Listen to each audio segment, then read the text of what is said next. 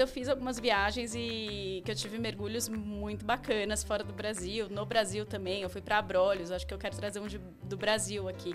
Algumas formações lá na região de Abrolhos que são incríveis e eu ouço muito pouco falar. Essa pessoa paga um boleto, essa pessoa é, recebe algum dinheiro. E eu acho que esse mundo digital ele ajudou a gente a ampliar um pouco a nossa capacidade de enxergar essas pessoas. Então, acho que esse, é um, esse sempre foi um desafio. A Dini é uma fintech fundada por duas mulheres lá em 2019 a Suzy e a Andrea. É, tem um co-founder que é o Vinícius, que entrou depois, mas a gente brinca, ele brinca fala, gente, é, é muita mulher junto aqui.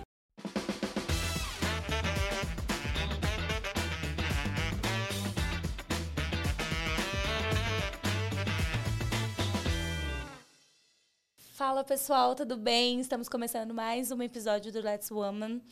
É, esse episódio é muito especial, estou muito feliz com a nossa convidada de hoje. O Let's Woman ele vem para trazer vozes, dar voz a mulheres, contar suas histórias reais, verdadeiras, com os perrengues, com as coisas boas, a trajetória. Então a gente vai conhecer a trajetória de uma pessoa muito especial.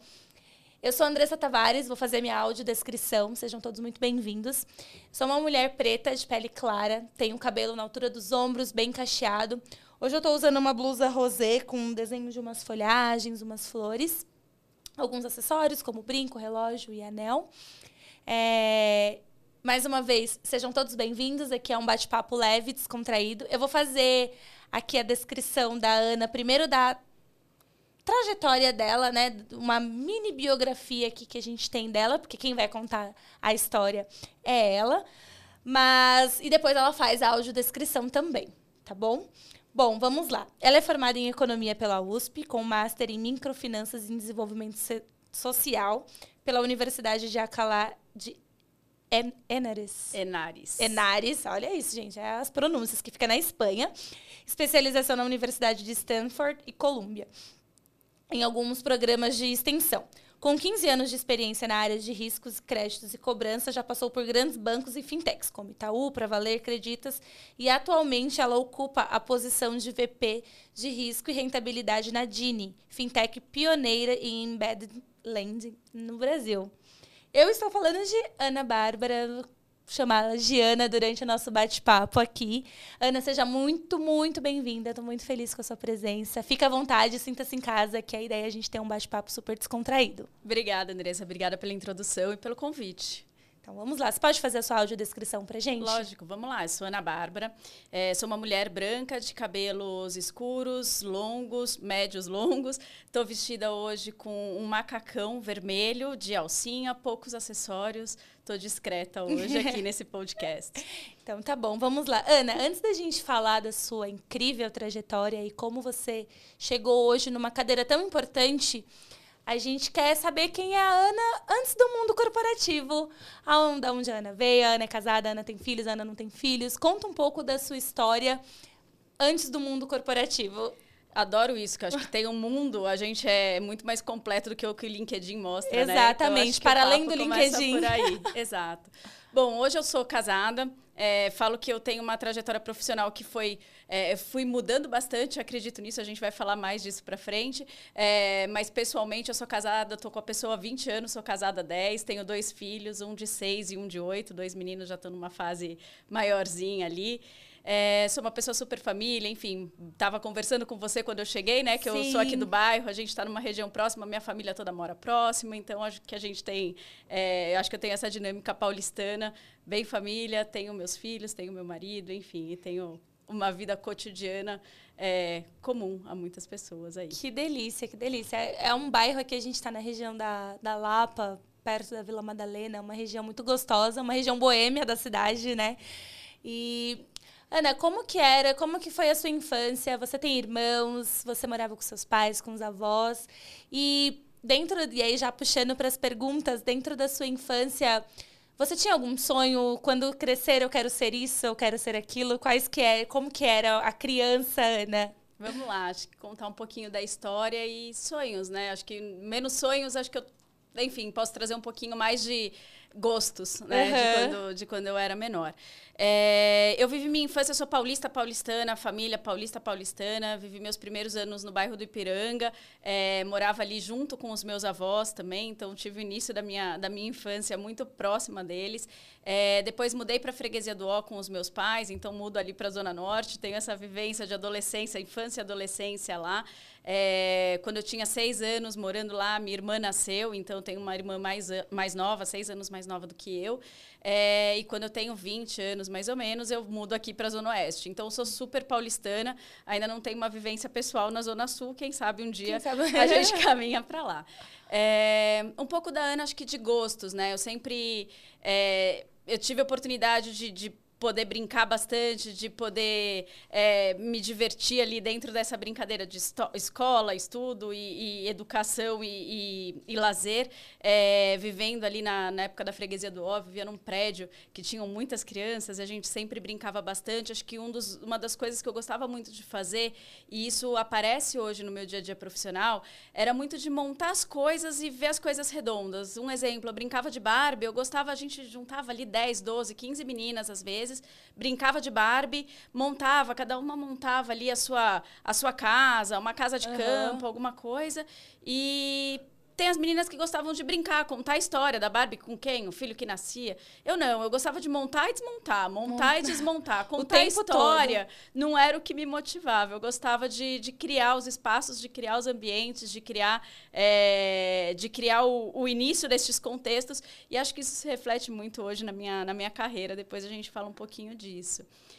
E, e acho que eu gostava muito do mar, eu sempre tive essa coisa de ir pra praia. Tenho os tios que tinham casa no litoral e era a oportunidade que eu tinha de passar as férias com os meus primos, era muito gostoso.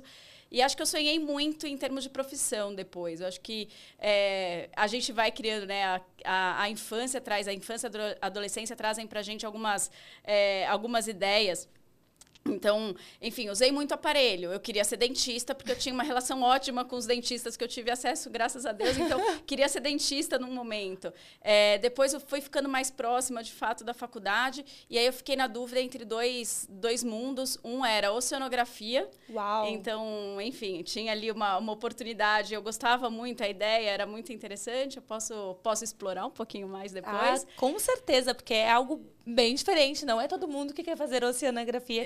Quero, quero ouvir, tô, fiquei curiosa. E aí depois tinha economia também, que era uma outra possibilidade, porque, enfim, cruzava a parte de é, exatas com humanas, que eu sempre gostei bastante. E minha mãe sempre me trouxe que era importante fazer uma faculdade que me, dasse, me desse uma, uma abertura, um leque de oportunidades muito, muito grande. Porque ela falou: você não sabe, quando você tem 20 anos, filha, você não sabe o que você vai fazer. É, faça uma faculdade que te dê é, amplitude para você escolher o que você quer fazer depois. E tem algumas que você pode fazer isso. É, e, enfim, acho que economia foi uma das, das que acabou me motivando bastante. É, o parênteses da oceanografia faço agora? Pode fazer, fica à vontade. Conta mais sobre isso. Quando que você teve esse contato e descobriu esse mundo de oceanografia? Acho que pesquisando naquela... Eu sempre fui muito curiosa, né? Uhum. Acho que a gente tem esse... É, esse é um lado que eu sempre fui muito incentivada a buscar conhecimento, a conhecimento pelo conhecimento, não por aquilo, o que ia me trazer de retorno. E acho que isso me estimulou a abrir todas as possibilidades. Falei um pouquinho da minha mãe aqui. Uhum. E a oceanografia, eu acho que tinha uma, um lado de exatas muito interessante, tinha uma dinâmica que cruzava com a bio, é, que era uma coisa que eu gostava também. Então, eu sempre tive isso. Exatas, eu sempre fui muito boa, mas eu gosto de outros temas. Exatas, matemática pela matemática, não é isso que eu quero. Eu uhum. quero que uhum. isso reflita em alguma coisa. A oceanografia tinha isso. É, e tinha o mar e essa coisa. Hoje eu mergulho, é uma coisa que eu adoro, é um hobby meu. E, enfim, se eu puder estar em contato com o mar, eu vou estar. E mas na época a gente tinha. As faculdades eram fora de São Paulo uhum. e eu ia ter que morar fora de São Paulo sem trabalhar, porque as faculdades não tomavam um tempo e eram em cidades muito pequenas, então a possibilidade de eu conseguir trabalhar para me manter era muito pequena. E aí tinha uma limitação financeira que me fez falar: não, peraí, acho que vale a pena eu pensar numa faculdade um pouquinho mais, mais pé no chão, mais perto, que eu consiga continuar morando com os meus pais. E foi aí que eu acabei optando pela, pela economia. Pela economia. Mas deixa, a oceanografia, então, ela está presente até hoje, porque você é mergulhadora, você faz mergulhos. Conta um pouco desse. É um hobby, né, seu? É um hobby. Primeira vez que mergulhou, como foi? Sempre quis fazer, sempre não, né? Depois de adulta, eu, quis, eu sempre quis fazer. Aí eu acho que falar um pouquinho do, da inovações no mercado, né? Não sei se vocês lembram, é, é coisa de velho, gente, mas aquela coisa do peixe urbano, que tinha os cupons Sim. de desconto. Surgiu ali um desconto para fazer um curso de mergulho e finalmente deu para eu fazer. E na época eu já namorava. E eu falei, bom, vou, vou comprar esse, esse curso esse de mergulho, eu vou fazer dessa vez. E meu marido tinha namorado na época, ele não gostava muito da ideia, enfim. E porque ele falou, ah, não, eu tenho um pouco de claustrofobia, porque mergulhar com snorkel às vezes dá. Mas ele falou, não, vou encarar. E no final foi uma delícia, porque ele curtiu muito também. Eu, enfim, era um desejo que eu tinha. E foi muito legal. A gente fez o primeiro mergulho em Ilha Bela, então a gente faz a saída em Ilha Bela, enfim. Ai, e... que legal, que delícia. E teve Adoro. algum lugar diferente ou algum dos mergulhos que mais te impactou? Alguma coisa que você viu lá embaixo que você fala, cara, esse mergulho me marcou por causa disso? Ah, eu acho que tem alguns, né? Algumas viagens que a gente fez. Eu falo que eu, essa é uma saudade que eu tenho que com as crianças é mais difícil a gente passar um tempo fora. Mas eu fiz algumas viagens e que eu tive mergulhos muito bacanas fora do Brasil, no Brasil também. Eu fui para Abrolhos, acho que eu quero trazer um de, do Brasil aqui. Algumas formações lá na região de Abrolhos que são incríveis. Eu ouço muito pouco falar, enfim, a gente Onde fala que pouco. fica Abrolhos? Eu mesmo não conheço. Fica na Bahia, é, numa comunidade ali saindo da, da, da, do sul da Bahia. E é um arquipélago, enfim, tem uma, tem uma área de proteção ambiental, tem um, tem um ponto da marinha ali. E é incrível, umas formações lindíssimas e vale muito a pena. Algumas pessoas conhecem porque dá, em alguma época do ano dá para avistar baleias de lá. Ah! Uau, então, que legal. Mas enfim, um pouco do, que do delícia, que eu gosto. Que delícia, Ana. E durante a faculdade, voltando um pouquinho, né, economia, como que era a vida de, de uma universitária? Você fez USP, né? Então é uma grande, grande faculdade. É, muita gente que pode estar ouvindo aqui tá nesse dilema de o que fazer, porque como sua mãe falou com 20 anos, é muito difícil você olhar e falar quero o que eu vou escolher para o resto da vida, né? Hoje a gente sabe que, cara, dá para você fazer outras coisas, mudar no meio do caminho, mas há um tempo atrás era muito isso, era muito formatado de escolha uma profissão e siga nela até o fim da sua vida, né? Como que era o seu dia a dia de universidade? O que, que você gostava, o que, que você não gostava? O que, que que, que a universidade te, te abriu, né? Porque até então você estudava em colégio e aí universidade você passa a ter contato com outras pessoas, com outras realidades. Como que era? Ah, a faculdade eu acho que foi, enfim, primeiro foi uma oportunidade incrível fazer USP, porque tem aquele ambiente que não é só faculdade de economia. Você tem contato com com todo mundo, com gente de outros cursos, com gente que está ali, que é da FEFELEG, que é a parte de História, Geografia, tem a turma da, da FAO, da Arquitetura, tem a turma da Comunicação, da Poli. Então, ali, só falando dos predinhos que estão ali perto, a gente, uhum. de fato, tem essa possibilidade de troca muito, muito grande. É, eu acho que eu tive a possibilidade de vivenciar a faculdade em todos os seus aspectos. Então, acho que esse foi um primeiro passo muito legal. É, você tem o seu currículo, você tem a faculdade, ela te dá o currículo. Mas eu experimentei fazer trabalho de de fazer iniciação científica, então trabalhar um pouco no, no, acadêmico para entender se era uma coisa que eu gostava ou não, descobrir coisas que eu gostava e coisas que eu não gostava dessa parte para me envolver mais no, no, no acadêmico. É, tive, fui fazer empresa júnior, participei da empresa júnior por muitos anos ali, foi muito legal, uma experiência primária ali de ambiente profissional, de entender como é que é fazer um projeto de consultoria, entender um pouco dessa, é, desse mundo do mercado de trabalho. É, e aproveitei a época da faculdade, essa é uma coisa que minha família também sempre me estimulou, a experimentar coisas. Então, o meu estágio, eu fiz vários estágios. E na época dos estágios, eu nunca tive a, a preocupação de ser efetivado. Hum. É, eu tinha uma preocupação de ganhar dinheiro, de estar num lugar, mas acho que a preocupação que é, sempre, sempre teve comigo é o que, que eu estou aprendendo aqui, para que está me habilitando, o que, que eu gosto, o que, que eu não gosto aqui. Eu acho que essa, esse período da faculdade, viver isso com esse olhar mais amplo, não só o currículo, a grade curricular e aprender a matéria que eu tinha ali, mas é, vivenciar tudo que a, que a, que a universidade me me, me possibilitava, acho que foi uma coisa muito importante para para a Ana profissional de hoje. De hoje, né? E como, já que você comentou do, do seu estágio, como, qual foi o teu primeiro estágio? Assim? Então, como, como teu primeiro emprego, como que foi? Foi, ao mesmo tempo, muito legal e muito traumático. é, a, o primeiro estágio, né, depois da empresa júnior, foi na, na Prefeitura de São Paulo. Então, foi uma experiência no setor público. É, era uma época da implantação das subprefeituras aqui em São Paulo. É, a gente entrou em três estagiárias. Era eu, é, uma aluna da, da PUC e uma aluna do Mackenzie. E e a gente dividia o mesmo computador. Então era um estágio de quatro horas que você dividia o computador. É, fiquei sete meses na prefeitura, enfim, surgiu outra oportunidade na sequência.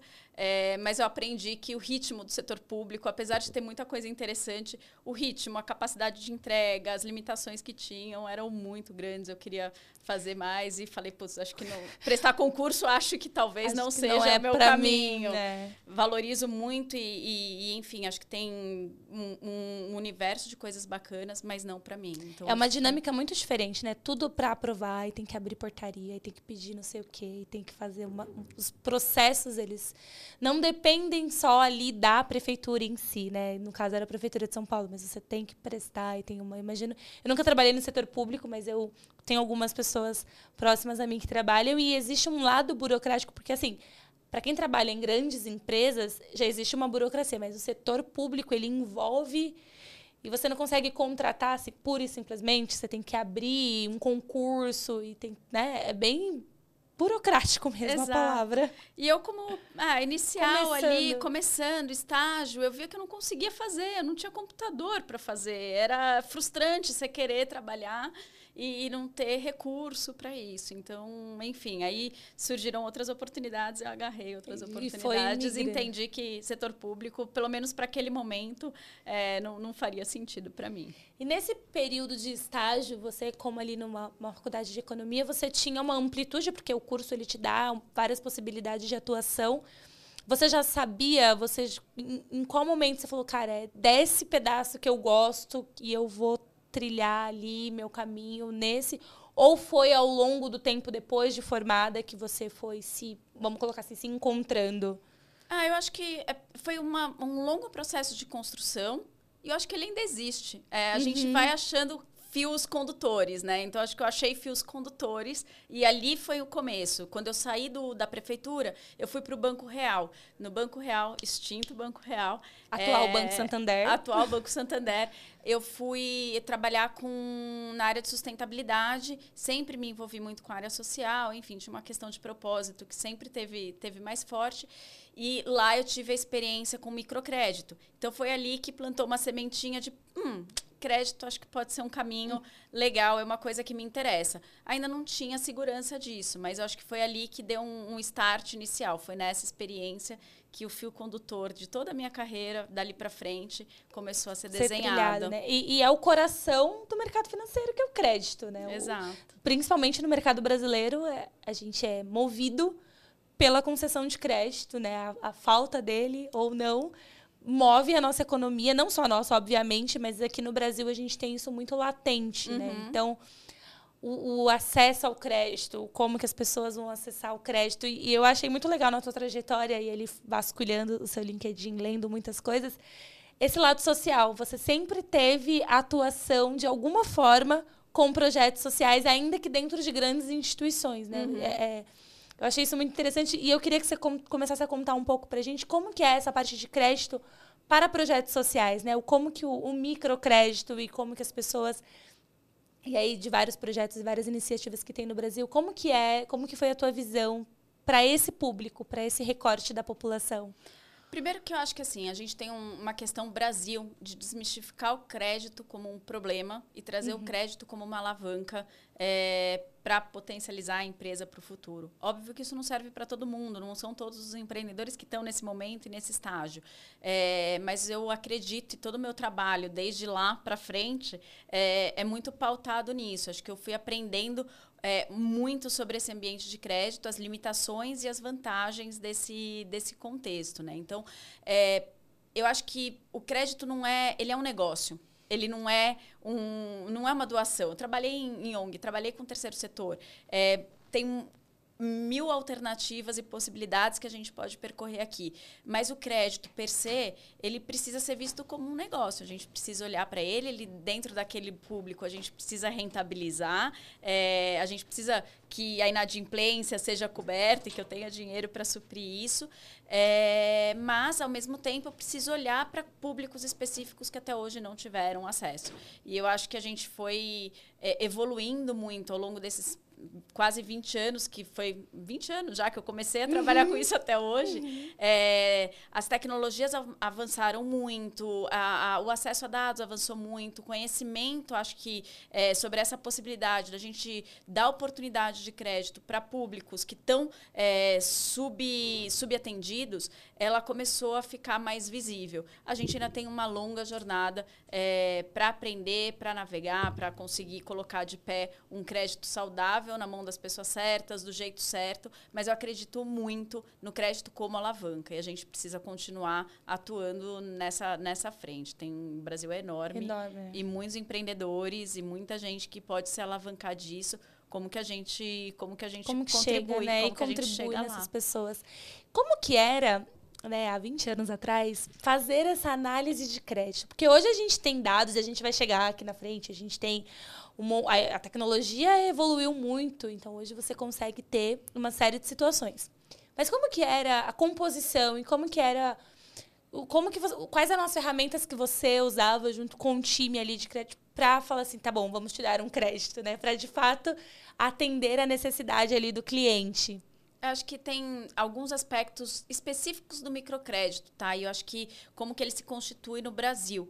É, tem um apoio aí de, de aspectos regulatórios, enfim, que estão associados à disponibilidade de capital dos bancos para atender isso e que tem uma característica própria. E acho que tem o seu valor, é, acho que a gente está no momento de repensar isso, acho que a gente tem uma discussão a ser feita nesse sentido é, no ambiente regulatório, mas a gente tinha.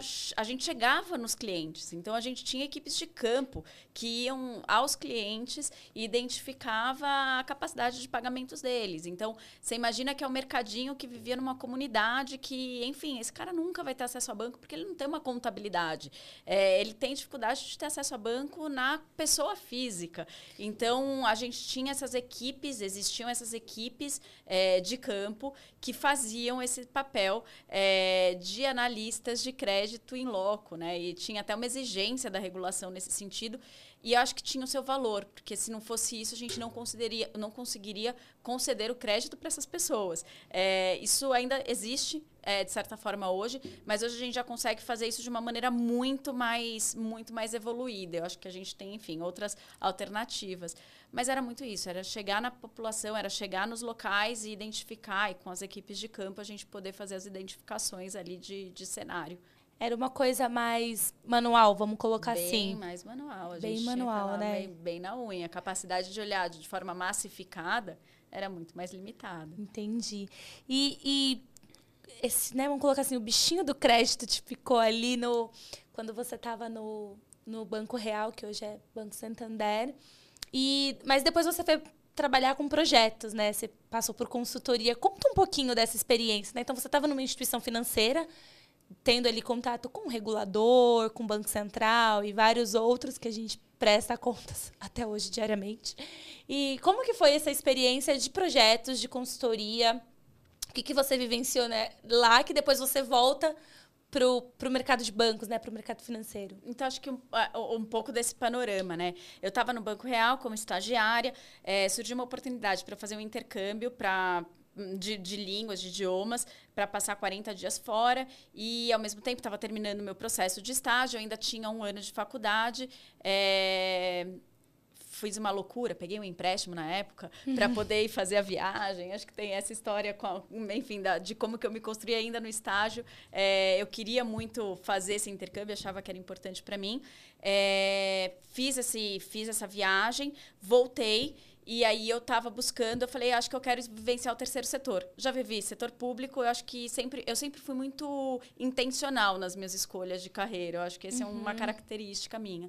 É, já vivenciei setor público, não é o que eu quero. Setor privado, gostei, acho que aqui tem um caminho interessante. Não vivi ainda terceiro setor e eu sempre tive muito, muita conexão com a área social, enfim, deixa eu vivenciar um pouquinho desse ambiente e comecei a ir atrás de algumas oportunidades. E aí surgiu a oportunidade na Choca.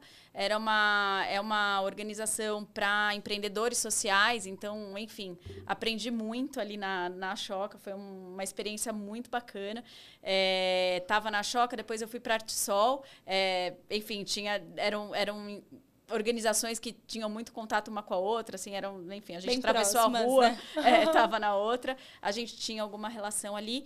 E na Arte Sol a gente estava trabalhando, o projeto ali era, era trabalhar com é, artesanato local, estímulo ao artesanato local. Então, a gente tinha projeto de comércio justo, era para fazer gestão de projetos. Então, quando eu me formei, eu estava ali na Arte Sol. É, foi, era uma das, das organizações da comunidade solidária, da época da Ruth Cardoso. Ó, gente, estou entregando muito minha idade aqui lá de trás. É, e aí eu vivi um pouco dessa coisa do terceiro setor. Cara, o ritmo do terceiro setor ainda era outro. Eu sou muito acelerada. Eu sou muito ligada no 220. Falei, eu preciso voltar para o setor privado. Acho que o que eu gostei foi crédito. Enfim, brincar um pouco nessa frente de crédito. Trabalhar com crédito para baixa renda, acho que é um caminho. O que, que eu vou fazer agora? O caminho para eu voltar talvez seja trabalhando numa consultoria na área de sustentabilidade. É uma forma de eu voltar a ter contato com, com o setor privado. É, e comecei a buscar cursos na área de microfinanças. E foi aí que eu encontrei o curso de microfinanças e desenvolvimento social, que era numa universidade espanhola. Consegui uma bolsa é, da Fundação Carolina ali, patrocinada pelo Santander. E, paralelo, eu consegui, fui para uma consultoria boutique ali na área de sustentabilidade, atendendo vários players. Então, acho que um pouco dessa a minha trajetória para voltar a atender setor privado.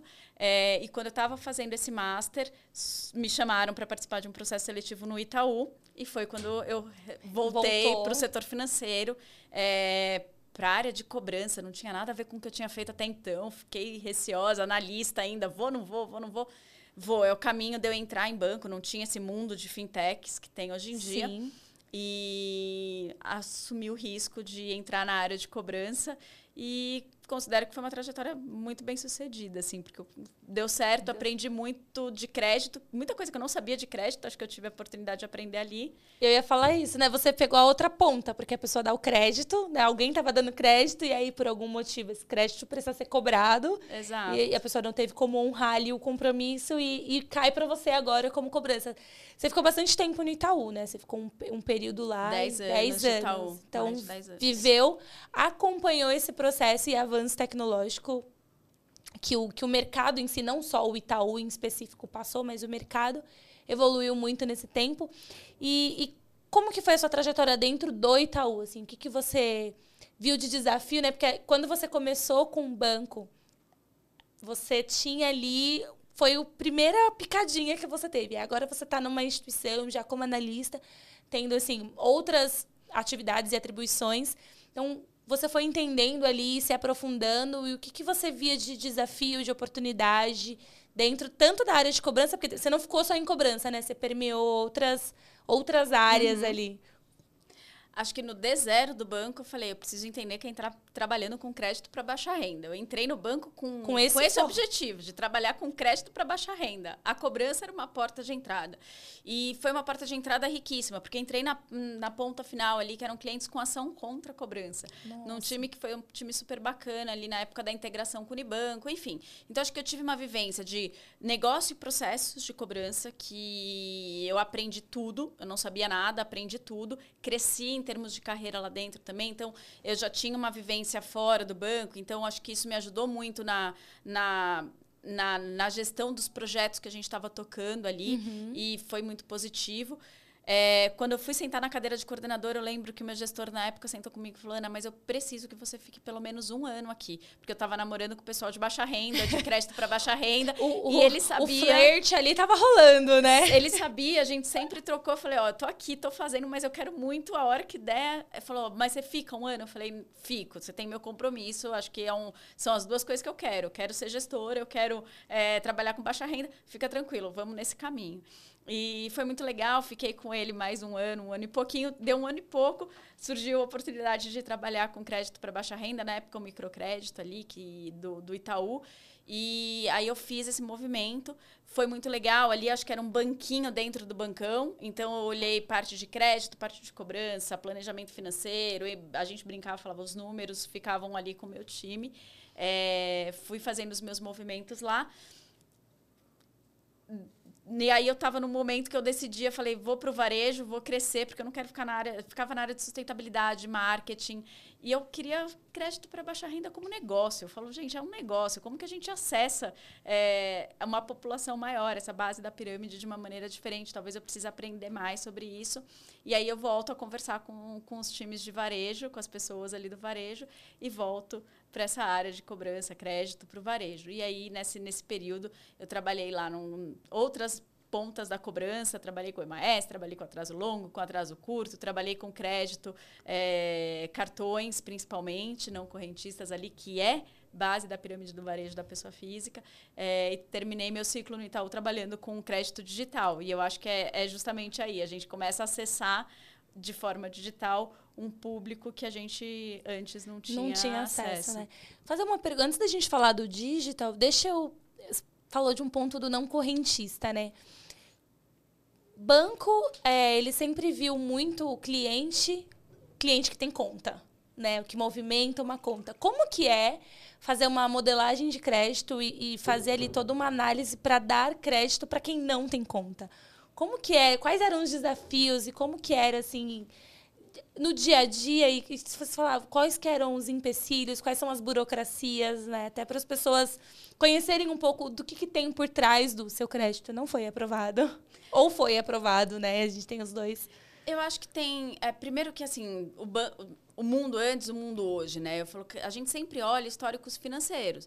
Então, tem uma barreira de histórico financeiro. Você não ter histórico financeiro é uma barreira. E aí é um grande desafio. Como que uhum. você vai buscando informações transacionais dessas pessoas, ou seja, é, que não necessariamente estão dentro do banco, não estão vinculadas a uma conta corrente, mas essa pessoa paga um boleto, essa pessoa é, recebe algum dinheiro. E eu acho que esse mundo digital, ele ajudou a gente a ampliar um pouco a nossa capacidade de enxergar essas pessoas. Então, acho que esse é um... Esse sempre foi um desafio. E a gente sempre trabalhou muito em parceria. Eu, falo, eu acredito muito nisso. A forma de acessar é, acontece de maneira muito forte através de parcerias. Então, quem são os players que estão no mercado que acessam é, essas pessoas? São os varejistas? É, uhum. São marketplaces? Quem está hoje nesse lugar? E como que a gente consegue ir é, trabalhando em conjunto para a gente ampliar o acesso da maneira adequada para essas pessoas. E um outro lado é a parte de, o outro desafio é rentabilizar isso, porque é uma, é uma conta difícil, né? As de pessoas fechar. de fechar, as pessoas têm medo de tomar o risco. Eu falo, no crédito, eu aprendi que gerir o risco é fácil, falar não é fácil. O difícil é você equilibrar, você falar o sim, conseguir controlar o risco, é você trazer a rentabilidade quando você está tendo que equilibrar a taxa de aprovação. Então, o desafio é o equilíbrio da balança. A parte gostosa, a parte né, divertida do negócio é justamente equilibrar essa balança. E aí, como que a gente consegue demonstrar e trabalhar melhor é, esse equilíbrio da balança e trabalhar com esse público que tem um risco mais alto, sim. E aí a gente precisa fazer recortes nele, segmentar ele dentro dele mesmo. É, a modelagem precisa evoluir para esse lugar. Então, é esse um pouco do desafio que a gente, que a gente tem que percorrer e tem que continuar percorrendo. Percorrendo, né? E, e o digital, ele veio para facilitar, porque é, você comentou, eu fiquei aqui tentando imaginar como que era para você para vocês né, da, área de crédito ter a informação dessas pessoas antes do, dessa nova era, vamos colocar assim, né? Antes das redes sociais, antes de ter algumas integrações, antes de ter informações de dados compartilhados. Então, o, o, os sistemas que vocês usavam, né? Eu acho que, que rola uma curiosidade do tipo, como que era, né? Porque assim, o score, a gente ouve muito tal do raio do score, né? O que, que é o score, para que serve, como que eu melhoro, por que, que ele piora, o que, que acontece? Acho que se você puder até dar uma explanação um pouco sobre isso, porque é um tema que a gente sabe por ouvir que existe falar, mas a gente não entende, né? É, é, é, é mais complexo, assim. Claro que a gente que trabalha no mercado financeiro, a gente respira isso e a gente vive isso, mas as outras pessoas elas ficam, mas gente, mas como assim, né? Como é feito? Então, quais eram os desafios que você tinha ali para juntar esses dados que vinham de lugares, né, diferentes? Como que vocês consolidavam? E depois com o digital, como que foi essa vamos dizer assim, né? Saiu de uma hora para cinco minutos, ou de três dias para um dia. Como que era esse. Como foi esse deparo? Você que viveu na pele isso? Acho que a gente tem dois aspectos, né? Primeiro a gente fala, pô, a minha experiência no Banco Itaú, um gigante, como que as coisas acontecem lá dentro, é, fintechs e outros ambientes menores, e como que as coisas acontecem nesses ambientes. Uhum. Eu acho que tem uma coisa mais geral, que é a capacidade de processamento que foi evoluindo muito no tempo. Então, é, quando eu entrei no banco, 2008, 2009, a capacidade de processamento das informações era muito diferente do quando eu saí em 2019. Então, a uhum. gente tem ali é, um, um mundo de tecnologia completamente diferente. Não só de captura de dados, que é um pouco do que a gente estava trazendo aqui. É, você consegue acessar outras bases, outras informações. É, tem Open Banking, tem. E aí o Open Banking é, é relacionado a, a, a movimentações financeiras, mas você consegue é, ter, ter um avanço importante. Redes sociais ou whatever. Então, você primeiro acesso a informações. Absorver essa informação dentro de um ambiente, uma nuvem, te uhum. possibilita expandir isso exponencialmente, que antes você tinha uma limitação muito maior de capacidade de processamento. E o outro lado é você desenvolve também tecnologias, softwares e técnicas que te permitem processar esses dados. Então, é mais genérico que eu estou trazendo aqui, Sim. mas é, é, uma, é o que todo mundo no limite permeou. Então, hoje a gente só pode falar do que a gente está falando aqui, porque a tecnologia teve um avanço brutal é, de lá para cá eu falo que nada a gente automatiza sem saber o que a gente está fazendo. Então, quando você fala, ah, o que, que compõe um score, o que, que é, o que não é? Cara, você tem um processo de aprendizado. Primeiro você coloca isso numa política de crédito. O que, que é? Falando de forma bem, bem simplista aqui, mas uhum. você coloca um conjunto de regrinhas ali. É mais fácil, mais fácil de explicar, mais fácil de entender, para depois ver se isso é uma variável importante ou não e absorver isso no modelo. E o modelo de crédito, que é aquilo que cospe o número, ele é composto por um universo de informações. A complexidade que ele vai ter vai depender da maturidade do negócio, vai depender da maturidade dos dados. Então, enfim, estou dando uma resposta bem genérica, Sim. mas é isso. Acho uhum. que no uhum. fim do dia não tem uma receita de bolo pronta. É, é uma receita, eu sempre falo que é uma receita em construção. A gente está sempre evoluindo. E acho que os comportamentos que a gente vai tendo, seja no financeiros sejam é, menos racionais ou menos financeiros, eles também vão contribuir. É, deixa eu agregar um ponto, quando eu falo do menos racionais, acho que hoje em dia a gente está usando também, é, eu falo o exemplo do modelo psicométrico, eu usei numa fintech que eu trabalhei depois, é, acho que é um negócio que a gente precisa evoluir mais, porque tenta capturar um pouco de como que é a Andressa no dia a dia das finanças dela. Quando chega um dinheiro, o que, que ela faz? E aí um conjunto de perguntas super simples, que parece um quiz de revista, que você responde ali em 3, 4 minutos. No comecinho eram 40 minutos para responder. responder. Ninguém queria. Depois, hoje em dia, é um quiz de revista. Na minha época era capricho, estou trazendo isso o tempo todo, né? Acho que eu estou me sentindo velha. Mas você tinha ali a revista, você preenche, enfim, 10 perguntas. E isso traz um pouquinho do, do teu comportamento não racional com relação a finanças. É uma forma de tentar capturar algumas, algumas, informações. algumas formas, é, algumas informações é, para tentar entender o comportamento da Andressa, como que ele contribui ou não contribui é, com a capacidade dela me pagar depois. Porque o que o score tenta responder é isso. É, a Andressa vai conseguir me pagar, pagar depois né? ou não? Então, enfim. Que, que legal. E assim, é um desafio, né? Você fazer esse estudo, você. Eu imagino assim que no final você está trabalhando com um sonho daquelas pessoas, porque elas querem acessar o crédito ou para resolver algum problema emergencial, e aí ela precisa daquele dinheiro muito urgente, ou algo planejado, algo que ela quer realizar. E eu, minha mãe sempre fala, né? Não, se a gente não financiar, a gente não tem nada em casa, a gente tem que fazer. Então, é, a gente cresceu ouvindo muito isso, de que você precisa ter para você ter algo, você conta com um banco, você conta com uma. Hoje, né, você tem as fintechs, você tem outros players que conseguem te ajudar financeiramente, mas até um tempo atrás era muito na figura dos bancos essa, essa situação. E, com, e como a tecnologia favorece essa análise e celeridade, né? Porque antes, para você ter um crédito aprovado, levava um tempo. Hoje é muito rápido. Muito rápido, você consegue saber se aquilo te se você vai conseguir ou não, né? Exato, mesmo nas situações mais demoradas. Eu falo, a gente fica mal acostumado, né? Porque às vezes você precisa mandar um conjunto de documentações, dependendo da complexidade. Ainda tem muita coisa para melhorar, né? Ainda uhum. tem. Então, tô trabalhando aqui, não é à toa. Então, tô trabalhando para isso também. Mas acho que a gente já evoluiu demais. Acho que uma primeira resposta a gente consegue dar muito mais rápido. Acho que alguns anos atrás era difícil você ter um sim ou não imediato. Hoje em dia você consegue em, segundos, em alguns casos, você consegue ter, dependendo da complexidade. E você falou de complexidade, me veio uma total curiosidade. Tem alguma linha assim que é mais burocrática ou mais complexa de você dar o crédito para as pessoas? Assim, ah, quando fala de, sei lá, financiar maquinário, estou chutando aqui é demora mais mesmo, é assim, porque envolve isso ou aquilo? Tem alguma linha assim que você fala, cara, esse tipo de crédito é mais complexo? Ah, eu acho que tem algumas, né? Esses créditos com garantia, todos eles exigem análise da garantia.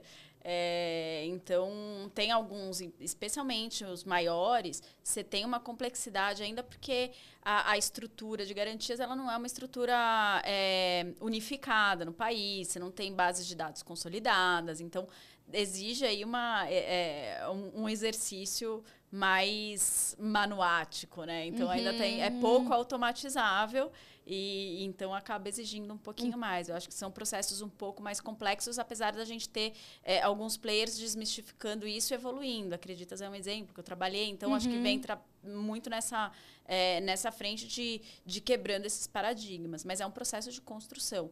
Crédito clean, que é o crédito sem garantia nenhuma, é muito fácil, você dá um sim ou não. Mas é isso, também você, por outro lado, você cobra taxas mais altas, você é, nega mais gente, às vezes você tem um público negado maior do que você poderia ter, porque você não, não toma o risco uhum. é, necessário. Então, apesar de ser mais rápido, ele acaba não sendo, às vezes, tão atraente para quem vai tomar. Certo. Bom, Tava lá no Itaú, no finalzinho veio todo o processo digital e as coisas foram ganhando celeridade, ganhando escala, agilidade. E aí você falou, não, agora é hora de eu entender olhar. o que esse mundo está fazendo o que aí que tá fora, acontecendo? porque aqui dentro da casinha eu não estou conseguindo ter visibilidade. Era o que? Meados de 2019, antes é, da pandemia, É, né? foi finalzinho de... É, foi começo de 2019. Comecinho Começo, de 2019. Tá comecinho de 19. E aí, como que foi esse seu olhar para o mercado? E você falou, cara, qual que, que eu vou me desafiar? Como que foi essa experiência? Acho que o processo pessoal, né? Então, eu, eu, tive meus dois filhos ali no Itaú, então 2015, 2018 e 2017. É, finalzinho de 2018, estava me questionando muito. O mercado estava super é, aquecido nesse sentido, não aquecido de contratação, mas aquecido de novidades, coisas acontecendo.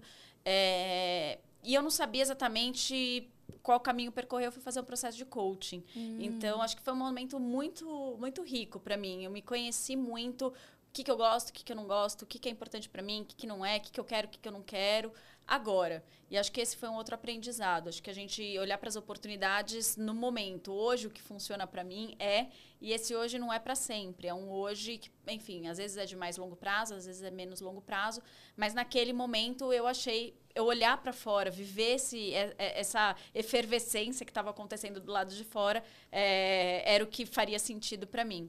E aí surgiu para valer uma oportunidade ali no para valer que foi quando eu fui é, comecei a fazer o que a gente fala né um soft landing ali é, para as fintechs. É, e aí o primeiro foi o para valer que já enfim era uma fintech não era uma startup. A gente se posicionava dessa maneira porque já tinha 20 anos de estrada enfim. Mas foi uma oportunidade muito legal ali de eu poder exercer essa visão mais ampla do crédito. Então eu não era é, a pessoa que cuida de políticas de crédito. Não, era rede de riscos e eu olhava para todas as pontas, então, do começo da cadeia ao final da cadeia, a modelagem, a, a, a, modelagem de, de crédito, de concessão, até a modelagem de provisionamento que a gente fazia no final. Então, acho que foi um, um, uma oportunidade muito, muito rica e engrandecedora, assim, em termos de aprendizado. E dessa sua mudança, qual que foi, assim, talvez os, os, mais in, maiores impactos ou as maiores diferenças que você viu justamente de um bancão tradicional para uma fintech? E aí, quais que, que você via de diferente, tanto para o lado legal quanto para o lado não tão legal, que nem tudo são flores, a gente sabe, né? Então, o que, que você via, o que, que mais assim, te surpreendeu, né? Tanto positiva ou negativamente? Ah, eu acho que tem um ponto que é, é, curioso, né? A gente sai do banco, a gente chega, vá, ah, você é de risco, vou organizar, tal, quero, qual vai ser a governança de tomada de decisão, aprovar, então a gente vai aprovar em tal comitê.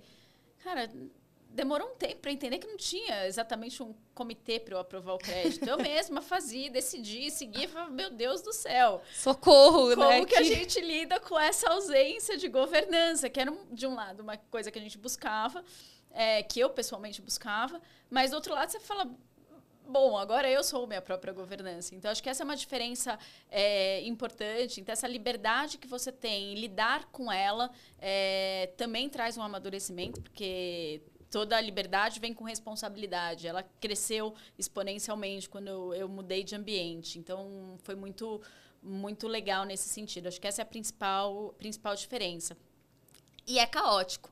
Então, ao mesmo tempo que não tem a governança, os processos são mais ágeis, isso valeu para todas. É um ambiente mais caótico, alguns mais, outros menos. Então, dependendo do estágio da empresa. E você tem que lidar com este caos. Então, o que você faz hoje, daqui uma semana pode ter mudado e tudo bem ter mudado, vamos, vamos E não tem que passar por 80 comitês para essa mudança acontecer, né? Exato. né? E você tem que ir lidando com todas essas mudanças. Então, acho que esse foi o grande foi aprendizado do outro lado. Que foi, opa, que susto que eu tomei aqui.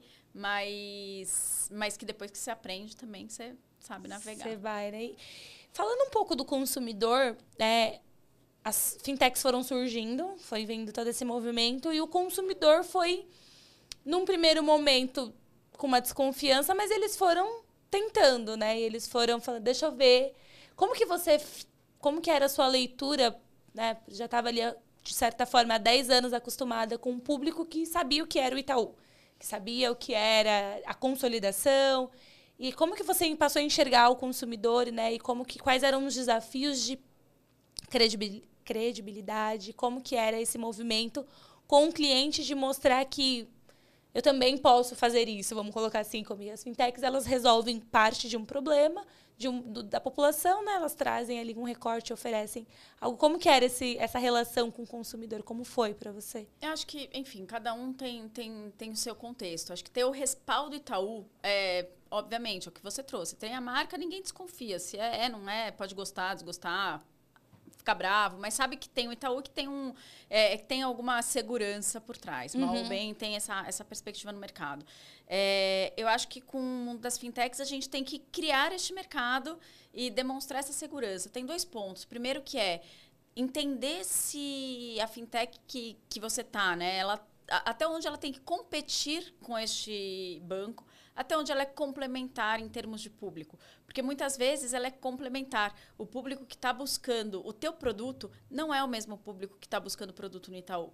Então, entender isso ajuda muito na dinâmica do. na dinâmica da, da da educação desse uhum. consumidor. Uhum. É, e aí tem outro lado que é a prova da execução. Assim, se você faz bem feito, ele ganha segurança e está tudo bem. Se você patina e, enfim, tem um problema muito sério, você tem um problema um pouco maior ali. Então, acho que o cuidado nesse atendimento ao consumidor, na resolução de problemas, porque vão acontecer problemas, ela é fundamental. Então, acho que esse é o principal ponto para mim, de forma mais, mais ampla para todas as fintechs que eu passei.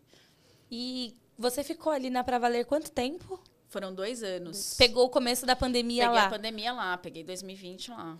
Crédito na pandemia, risco de... Como que foi isso? Que, que, que assim várias áreas foram afetadas. E a sua não é diferente, né? Porque muita empresa quebrou.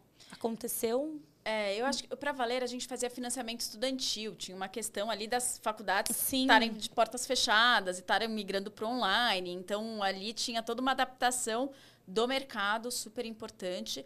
É, e mais do que para a gente, né? Porque tem uma discussão no mercado muito grande de modelo, né? Desse período ser um período é, que a gente tem que tomar muito cuidado na hora de avaliar modelo desse período, porque a performance de pagamento ficou toda bagunçada. É, mas do lado da cobrança, eu acho que tem coisas muito muito objetivas, assim, que ficam muito claras.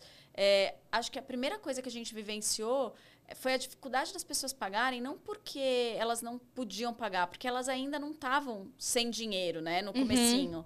elas simplesmente não tinham a lotérica para fazer o pagamento delas. E era onde elas sempre faziam. Ah, é digital, é digital. Mas a pessoa que. Que vai na lotérica. Ela... E tem um universo de baixa renda que sim, sim, vai na lotérica. E a gente precisa aceitar isso. Então, acho que foi um pouco desse primeiro exercício de olhar e falar. A gente direcionou a operação para falar para a pessoa, ensinar a pessoa a fazer o pagamento. Então, mais do que falar para pagar era ajudar a pessoa a pagar digitalmente, uma coisa que ela nunca tinha feito antes. Então, acho que alguns aprendizados que a gente foi tendo do universo da cobrança e que depois eles alimentam toda essa lógica do crédito, né? A gente começa a olhar para o crédito, os modelos dão uma bagunçada ali, então você tem que tomar muito cuidado com isso. Depois das avaliações que você vai fazer para frente, por quê? Porque quem paga, às vezes não é a pessoa que tinha um dinheiro para pagar, mas ela recebeu um auxílio e daí isso ajudou ela a pagar. A pessoa que não paga, às vezes não é. Então, assim, dá uma bagunçada. E você tem que tomar cuidado em como você avalia. Mas acho que isso é um problema que o mercado inteiro, inteiro. vivenciou e que hoje, três anos depois, a gente. É, capturou. Teve muita gente dando muito crédito naquela época, que tinha que tomar cuidado também. Então, tinha muito incentivo e tinha uma, uma pressão ali para você ampliar o crédito era arriscado e a gente viu a inadimplência subir na sequência. Crédito não é camiseta, então você não vê o problema na hora que você vende, você vê o problema só depois. Então a gente viveu é, essa dinâmica. Hoje eu acho que a gente já está num cenário um pouco mais mais ajustado. A gente já viu, enfim, o resultado da inadimplência aparecendo, o que ajuda a gente na perspectiva de, de crédito.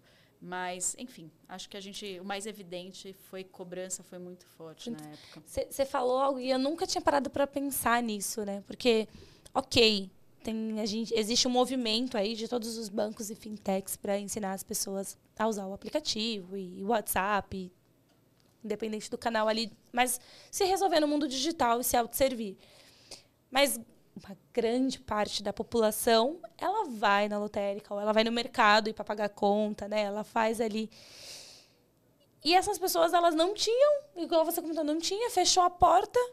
E aí o sistema tentou empurrar goela abaixo uma alfabetização digital que ou a pessoa não queria, porque tem uma grande parcela que não quer, não confia, não, enfim, desconfia de e, assim, não, não tem facilidade, não tem quem ajude. Eu nunca tinha parado para olhar essa que tipo, as portas fecharam e as pessoas elas não elas tinham dinheiro mas elas não conseguiam porque elas não sabiam como pagar aquilo né e, e como isso refletiu e desencadeou uma série de problemas uma série porque não tinha muito o que fazer por um lado foi bom que a pandemia ela trouxe uma digitalização as pessoas tiveram que aprender e muita gente falou, bom, agora que não tem o que fazer mesmo, vamos, vamos embora, vamos tentar.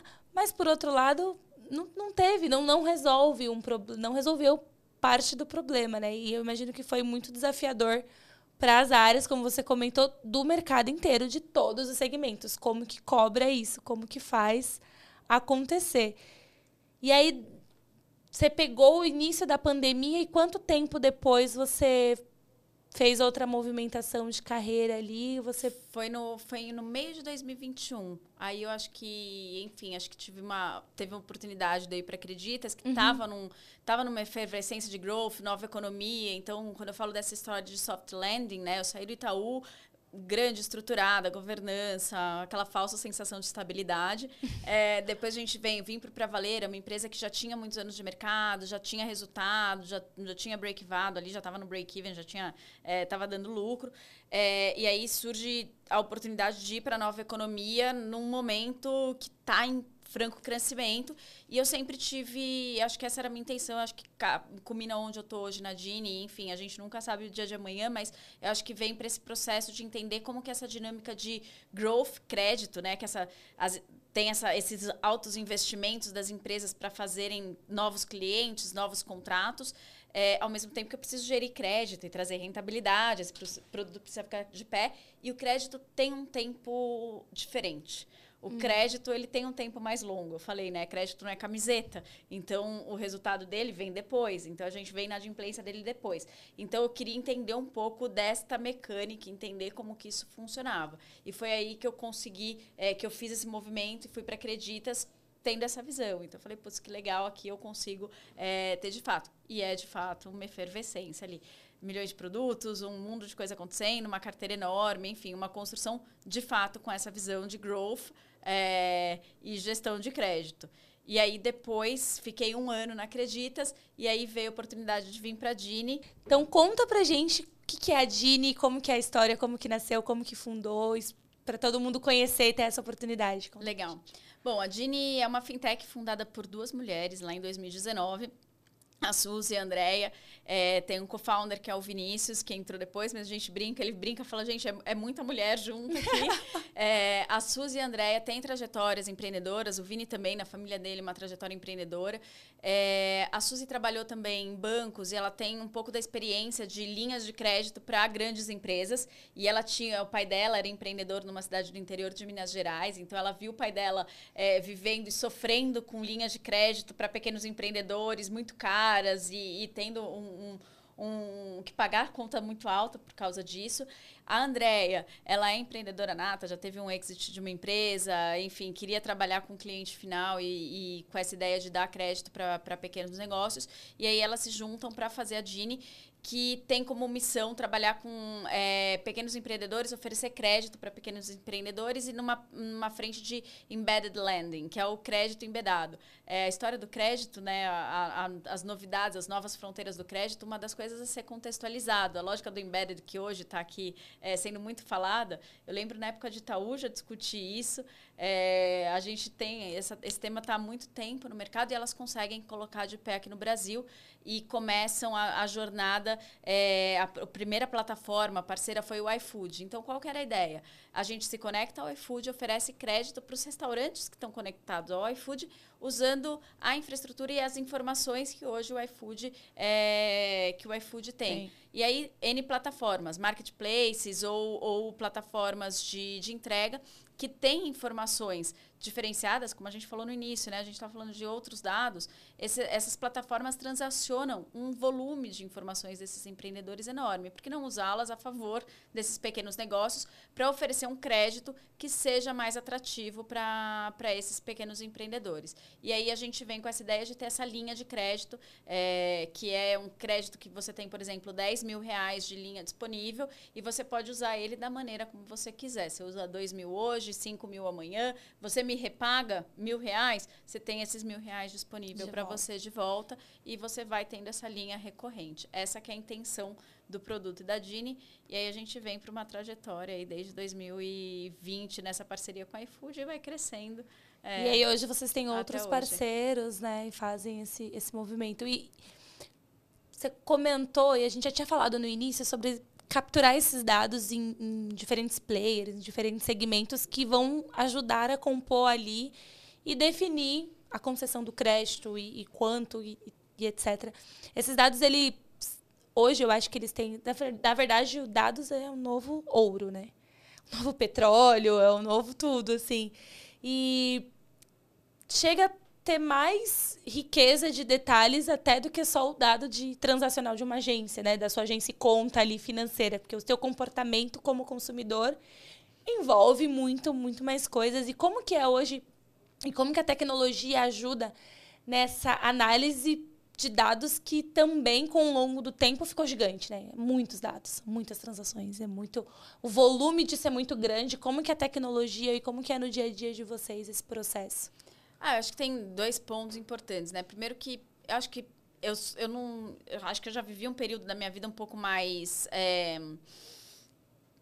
naive, ingênuo aqui de achar que a gente só os dados novos fariam diferença, isso a gente já aprendeu que não, acho que é a composição deles, né? Então acho que a gente tem uma composição de dados é, é o que agrega valor. Então não adianta falar ah, só com dado do Facebook você vai aprovar alguém no crédito. Não vai. É, não uhum. acredito mais nisso. Já acreditei, talvez, nem, nem sei se eu acreditei puramente nisso em algum momento, mas talvez. Mas hoje eu já não acho mais. Eu acho que hoje a gente tem essa composição de dados. E aí eu acho que essa coisa da tecnologia, de uso de nuvem, o open banking, essa estrutura regulatória que o Brasil tem é impressionante o que ele oferece para a gente é, em termos de uso e o ambiente tecnológico da gente poder processar de fato todos esses dados. Eu recebo hoje, eu sou uma fintech relativamente pequena e hoje eu processo. É, mais de 100 mil CNPJs por mês. Então, eu tenho aí uma, uma capacidade de, de execução muito grande por conta dos avanços todos que a gente, que a gente teve no, no tempo. Então, é,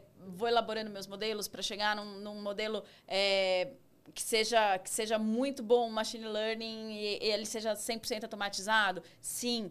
Consigo fazer isso no D0 de uma fintech? Não, não consegue, porque você ainda não tem é, dados observados isso. e você precisa disso. Mas a, a, o objetivo é no tempo você chega lá e hoje você tem sim técnicas e tecnologias que te permitem processar isso mesmo numa estrutura relativamente pequena, como uma startup. Sim, e para startups como, como a Dini, o Open Banking ele vem para ajudar muito, né? Porque quando o consumidor ele dá ali o acesso à informação dele, aos dados cadastrais transacionais, te dá uma oportunidade, uma celeridade maior na tua análise, né? Na tua, teu, tua concessão ali vai ganhar uma escala que você ainda ia precisar de mais dados e é o que você falou, né, Andressa? Eu acho que a capacidade é o novo ouro, né? Então você consegue, você tem o Open Bank que traz, você tem, você tem a parte de recebíveis, todas as câmaras de recebíveis, a estruturação que tem, putz, um mundo de oportunidades ali também.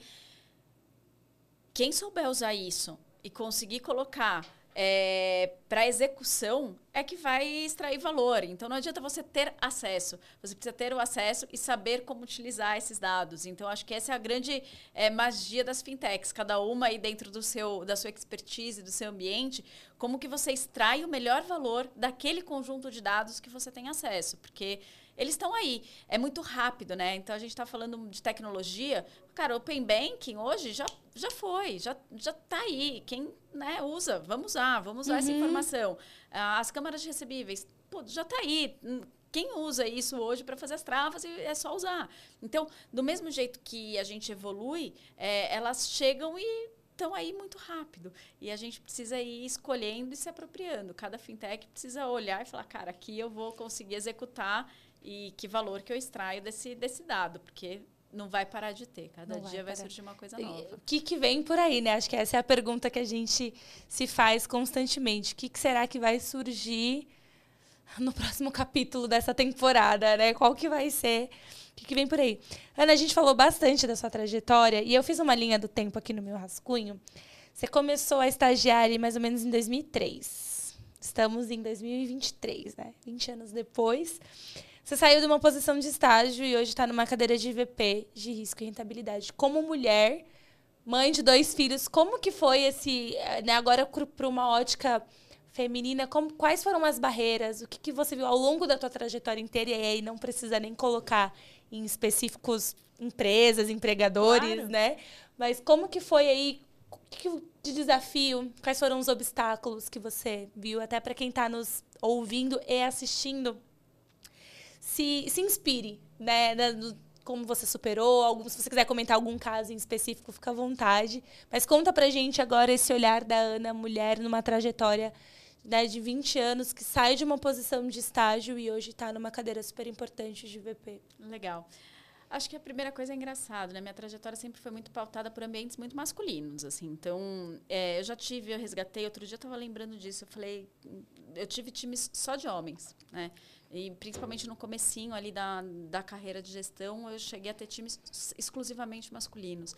E tinha hora que eu falava, nossa, prefiro trabalhar só com homem do que só com mulher, assim. E hoje eu paro para pensar, falo, gente, olha que loucura, né? Como que a gente é moldado por um ambiente, a forma como a gente lida e por que que era isso, por que que não era. Então, acho que é, a gente aprende muito ao longo da nossa própria jornada. E reconhecer essas, essas falhas em alguns momentos do passado, acho que é um, é um super exercício, um super aprendizado. Então, sempre vivi muito ambientes masculinos, acho que tiveram, enfim, algumas histórias muito positivas, algumas histórias mais... É, críticas assim, sempre fui a menina, então, ah, aquela menina de não sei o quê, a menina do crédito, a menina, não, é, e até hoje é a menina do não sei o quê. Uhum. Isso é uma uhum. coisa que eu falo, gente, o mundo precisa evoluir, evoluir nesse né? sentido, né? Não, não, é, não é a menina do não sei o quê. Eu sou pequena, não sou grande. Se eu fosse grande, talvez não fosse a menina, mas é, já não sou mais em termos de trajetória. Então, isso acontece até hoje.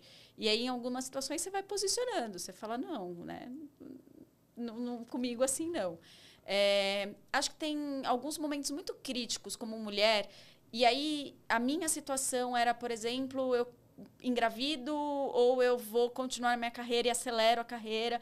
E é uma questão, gente. Assim, não, é, se você tem a dúvida, se você quer engravidar, você fica na dúvida e aí você pensa, vou, não vou. E aí Entra você ano, sai decisão ano. certa. E teve um, um, um colega que eu lembro direitinho de tomar um café com ele e eu estava muito angustiada com isso.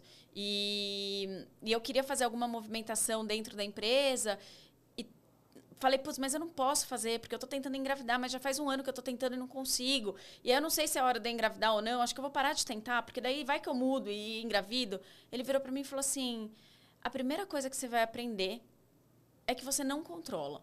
Então você pode decidir engravidar daqui três anos. Aí você vai demorar mais três e você vai ficar pé da vida porque você não tentou engravidar antes. Você pode engravidar agora e tentar continuar tentando engravidar amanhã. E aí você vai falar, putz, fiquei pé da vida porque você acabou de mudar. É parte da sua vida. Se você quer, pensa se faz sentido para você. Se faz sentido para você, tenta e vê o que dá.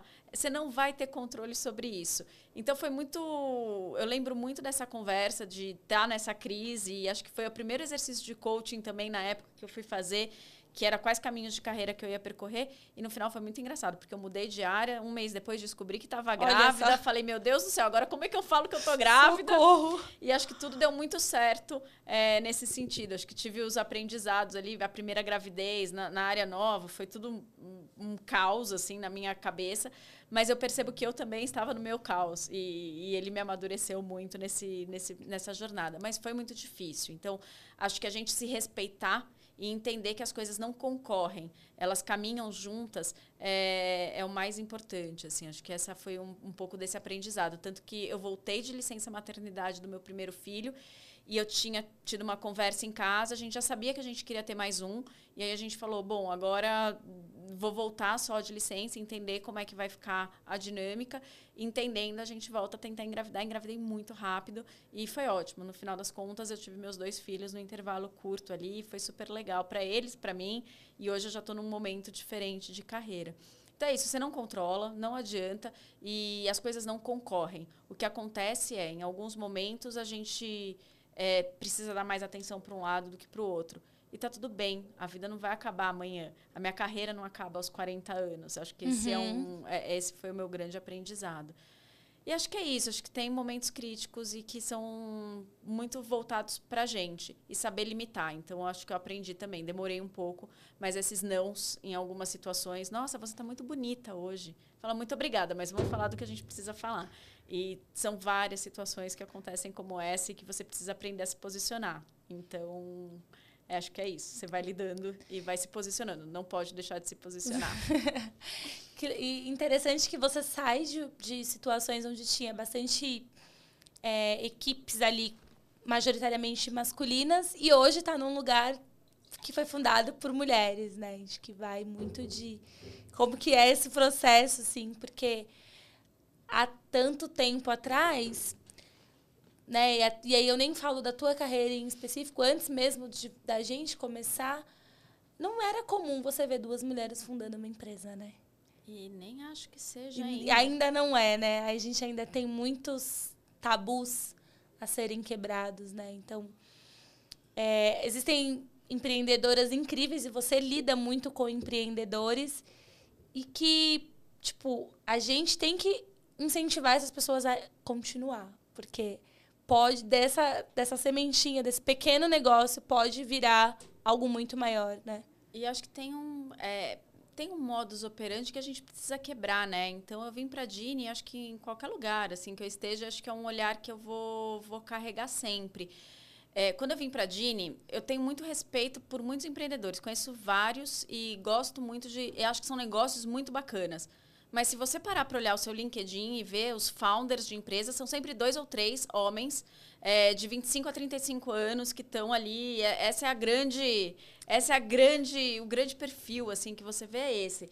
E tá tudo bem, eu acho que a gente tem que ter. Mas por que, que a gente consegue carregar mais visibilidade? As mulheres às vezes se dão menos visibilidade, a gente é menos. É, é, tem, tem menos apetite para esses riscos e acho que a gente precisa tomar. Eu acho que como investidora anjo também vejo muita coisa. Tem pouquíssimas mulheres que são investidoras anjo é, na rede. Então, por que, que isso acontece? Por que, que a gente não vê mais mulheres é, participando desse, desse ambiente, desse contexto? Né? Acho que a gente tem que estimular. Quanto mais pessoas, mais mulheres estiverem participando, maior vai ser o acesso, maior vai ser a visibilidade, enfim. Então, acho que é um processo cultural. Não é amanhã que a gente vai ver uma, um resultado, mas se a gente não começar... Começar também não vai ver nunca, né? Você puxou aqui, né? Tá dentro das minhas anotações que você hoje é investidora anjo na FEA Anjos, né?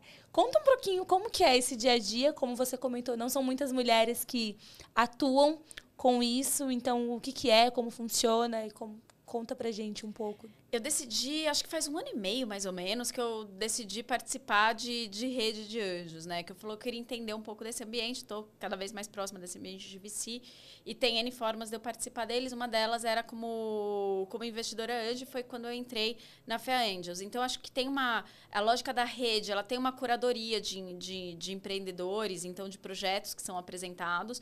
E aí você decide se você quer fazer o investimento ou não. Então, assim, não é porque você está na rede que você tem obrigatoriedade de fazer, fazer, o investimento. Acho que tem um ambiente de aprendizado riquíssimo. E, de novo, é outra coisa que tem momentos que você pode estar mais engajado, momentos que você pode estar menos. Uhum. É, eu decidi fazer alguns investimentos anjo. Então, eu escolhi ali, logo no início, uma carteira de três, quatro instituições que eu falei, putz, é nessa aqui que eu vou, eu vou fazer a minha aposta, vai ser desse tamanho, vai ser, vão ser nessas. E aí eu fui mais ativa nesse momento e nessa participação. Depois, você tem alguns eventos de que ampliam o conhecimento, networking, as pessoas que estão envolvidas nisso, que são muito legais também. Então, o fato de ter a rede respaldando por trás, fazendo a curadoria, você aprendendo junto, eu fiquei muito mais segura, porque se eu venho uma empresa pedir para ser anjo, cara, eu não sabia nem por onde começar. Acho que a rede me ajudou muito a, a entender como é que funciona e onde que eu presto atenção, que tipo de atenção que eu tenho que prestar. Qual é a dinâmica, né? Porque são muitos empreendedores buscando um investimento, né? Como que faz esse filtro, né? Como que porque eu imagino que se você pudesse, você ajudaria um monte. É Muito isso. mais, né? Mas como que você. E cada um define sua tese, né? Você tem também um. Qual é o leque de investidores que a gente tem? E cada um vai ter sua tese, cada um vai ter seu apetite. E aí acho que é, é esse match que essas redes hoje estão trabalhando para para estimular. E você pode abrir quais são os, os negócios, os perfis, os segmentos de, de negócio que você investe hoje? Eu foquei. A, a minha intenção era trabalhar com empreende, empreendimentos que tivessem mulheres fundadoras. Esse era um dos pontos que enfim, poderia ser educação, uhum. é, era outro tema que estava no, no meu radar, e projetos financeiros, enfim, produtos financeiros, que é um mundo que eu conheço e que eu poderia ter um, um smart investment ali, que eu poderia, de alguma forma, agregar é, com, com os players. É, eu decidi que eu não faria nenhum, nenhum investimento que não fosse um investimento de impacto, então até entrei em um que era de é, comercialização de produtos agrícolas, então, é, mas tinha tem, tem uma dinâmica de impacto, então a minha decisão era muito pautada por isso também. Então acho que é cada um vai fazer Sim, é seu, a, sua escolha, a sua escolha, né? E você é membro de mais duas, outras duas, vamos colocar assim, instituições barra organizações, que é a IBGC você quiser comentar um pouquinho. E depois eu queria que você contasse sobre CFO Brasil, né? O WCFO Brasil, como que, que é, como que funciona. Eu acho eu gosto muito dessas redes como ambientes de aprendizado. Acho que mais do que qualquer coisa, eles são, elas são fontes muito ricas de conhecimento e de troca. É, o IBGC eu entrei no momento que eu estava tocando ali com para valer a parte de governança, então acho que tem uma tem, tem acesso a, a conteúdos muito ricos, então ali tem uma dinâmica de conteúdo muito bacana é, e que era importante ali naquele momento que eu estava construindo para valer e acho que depois continuou me ajudando, então me mantive lá, me uhum. mantenho na, na, na rede. É, e a WCFO eu entrei recentemente e tava de olho porque eu falo, cara, é um grupo de mulheres em finanças. É, e eu acredito que eu posso contribuir, eu acredito que eu posso absorver delas também. De novo, a minha, hoje minha participação está um pouco menor do que no comecinho, no começo do ano, é, mas é, é uma troca muito rica, muito intensa, e são mulheres, eu acho que a gente precisa alimentar esse, esses ambientes e deixar eles mais, mais amplos também. Então, a gente tem um grupo ali grande já, é, elas estão fazendo um trabalho muito legal, super bacana, porque eu falo assim, a gente não tem visibilidade das CFOs brasileiras. E o que, que é esse CFO? O que, que ele faz? E onde que elas estão? E como que a gente coloca mais mulheres nessas posições? E elas estão fazendo um trabalho riquíssimo nesse sentido, que é de, de é, trazer as mulheres visíveis para esse mundo de, de finanças e aí nos cargos mais altos da posição, da posição. Da posição. Então, enfim, acho que entrei nele no, no começo desse ano. É, e sou super fã ali do trabalho que elas estão que elas estão construindo. Que incrível e, e, super importante, né? O quão relevante é porque é um espaço justamente para dar visibilidade, dar voz para essas mulheres, porque se você pergunta assim, ah, quem são as 10? Você fica as pessoas não sabem. Né? As pessoas, e eu digo o mercado, não tem aquilo, não é, não é evidenciado como é no outro, no outro lado da moeda. Né? Então a gente precisa, e que bom que temos grupos como esses que, fazem essa, essa dinâmica e que está crescendo. Acho que mais importante de que existir é ele ter um crescimento, né? E ter essa amplitude e essa abrangência. E aí, aproveitando e encaminhando para o fim, a gente pudesse, a gente ficava horas aqui conversando. Mas quem são as mulheres hoje que você. Que, não só hoje, mas que te inspiraram ao longo da sua trajetória e as que já te inspiraram, que te inspiram, quem que são, assim, suas referências? Ai, gente. Pode ser homem que... também, tá, gente? Aqui é. não é. A gente, a gente gosta dos homens, a gente não tem problema. Mas acho que é bom a gente dar voz para algumas exato. mulheres. E eu sempre trago algumas que não são necessariamente conhecidas uhum. do grande público. Acho que são pessoas que estão muito mais conectadas à minha ao meu dia a dia. Acho que, em primeiro lugar, tem as mulheres da minha família, acho que tem uma força é, muito forte na minha formação. Então, é, minha mãe, minha avó, minha tia, eu acho que hoje eu tenho uma, eu tenho uma referência nelas impressionante. Acho que são é, as pessoas que valorizaram a educação desde sempre, que têm essa trajetória profissional, que é, entendem a vida como uma coisa muito mais completa do que ou A ou B, e a gente uhum. precisa compor as coisas. Então, acho que, obviamente, não tem como, como fugir. É, e aí eu gosto, tem duas mulheres que eu admiro muito, que eu acho que são mulheres reais é, e que eu já tive a oportunidade de interagir em algumas situações e que eu acho que são pessoas que vale a pena a gente conhecer. Uma delas é a Célia Cruz, que trabalhou, enfim, ela era a líder ali na, da Choca, é, uma das organizações é, não governamentais que eu trabalhei no, no, início da minha carreira. E eu acho que a, a força dela é, na, na, na materialização de um propósito é uma coisa que eu admiro brutalmente. Célia, se você ouvir isso, eu vou ficar feliz, que eu acho que é uma pessoa que eu admiro muito. Acho que ela, desde o comecinho da jornada até hoje, ela segue muito, muito fiel ao propósito dela. É, e, enfim, uma pessoa que eu reconheço o sucesso e aprendi muito é, nas trocas que a gente teve. Acho que foi uma pessoa que teve uma influência muito grande. É, e uma outra pessoa que cruzou com a minha jornada mais recentemente e que eu gosto bastante é a Paula Pascoal. É, eu acho que ela teve. Ela, ela é uma pessoa muito, muito real. É, foi com ela que eu aprendi trocas, assim, batendo papo, ela falando a gente tem que equilibrar. Tem horas que a gente vai dar mais atenção para a família, tem horas que a gente vai dar mais atenção para o trabalho, tem hora que o filho vai estar tá precisando mais, e aí tá bom, a pratinha do trabalho vai cair. E do outro lado também. E ela traz esse. Ela é uma, uma alta executiva e que traz essa, essa vida real, assim, não é uma coisa de eu estou focada no trabalho e, estou fazendo heroína, tudo ao mesmo né? tempo e aí eu fico lá. Não, não é. Você, quando você está no trabalho, você está no trabalho. Quando você está com teu filho, você está com teu filho. Apesar das coisas misturarem, vai ter hora que você vai ter que deixar pratinho cair e lide com isto. E é, é parte, é parte do jogo. E acho que por vários aspectos é uma pessoa que eu, que eu admiro bastante, assim, na, na trajetória. Ai, que bacana. É sempre bom a gente ter essas referências na nossa vida e pessoas que, assim, nos ajudam a construir a nossa jornada, né? Porque acho que a melhor forma de conhecimento e crescimento é a troca. É justamente esse espelhamento. A gente vive num mundo de influencers, num mundo de pessoas que, enfim, expõem as suas vidas. E, e muitas delas é muito legal, porque mostra ali a real, desmistifica muita coisa, né? Uma das, um dos objetivos nossos aqui é justamente desmistificar as grandes posições de liderança, né? Então, sim, é possível você chegar na presidência, na vice-presidência de uma empresa, você ser CFO, você ser CEO e, e, ter uma maternidade, por exemplo, e conciliar isso com a sua família, ou não, se você não quiser, tá tudo bem, mas você conciliar é tudo Mas saiba que vai ter algum. E, e é normal, porque a gente, né, eu tava falando com, com, com duas colegas, assim, a gente tem muito peso de que a gente tem que fazer tudo e dar conta de tudo o tempo todo.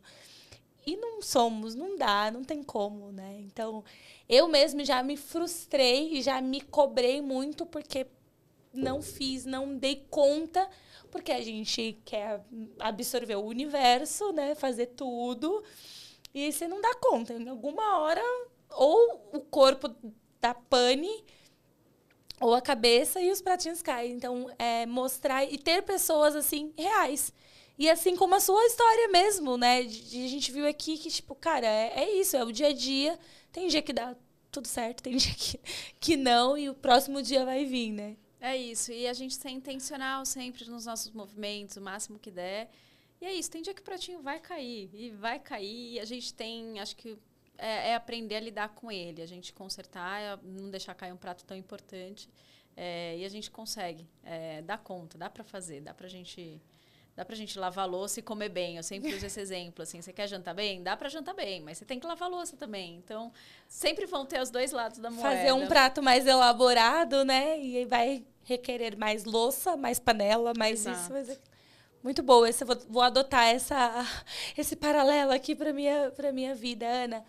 Chegamos ao fim aqui do nosso bate-papo. É, mais uma vez, muito obrigada pelo seu tempo super precioso, por você to ter topado dividir a sua história, contar a sua trajetória e inspirar outras mulheres. Né? Você já é uma inspiração para muitas que te conhecem e agora outras tantas vão ter a oportunidade de te conhecer. Eu vou deixar aqui um espaço para você fazer agradecimento, mandar beijo para os filhos, é, deixar algum, enfim, alguma mensagem. Se quiser indicar livro, série, outro podcast, enfim. Você deixar uma, uma mensagem final pra gente. Gente, eu sou péssima nessas coisas. Do final você fica pensando, né? A gente não está preparado, a cabeça vai para 500 lugares. É, eu acho que, enfim, meu agradecimento é para vocês pela oportunidade de estar trocando aqui. Eu acho que esse é um espaço riquíssimo que a gente tem que abrir para muita gente. É, acho que esse, é, não só o podcast, mas tudo que, que vocês estão fazendo no Let's é muito, muito bacana é, e muito rico para o mercado hoje. Então, super obrigada ali pela, é, pelo caminho.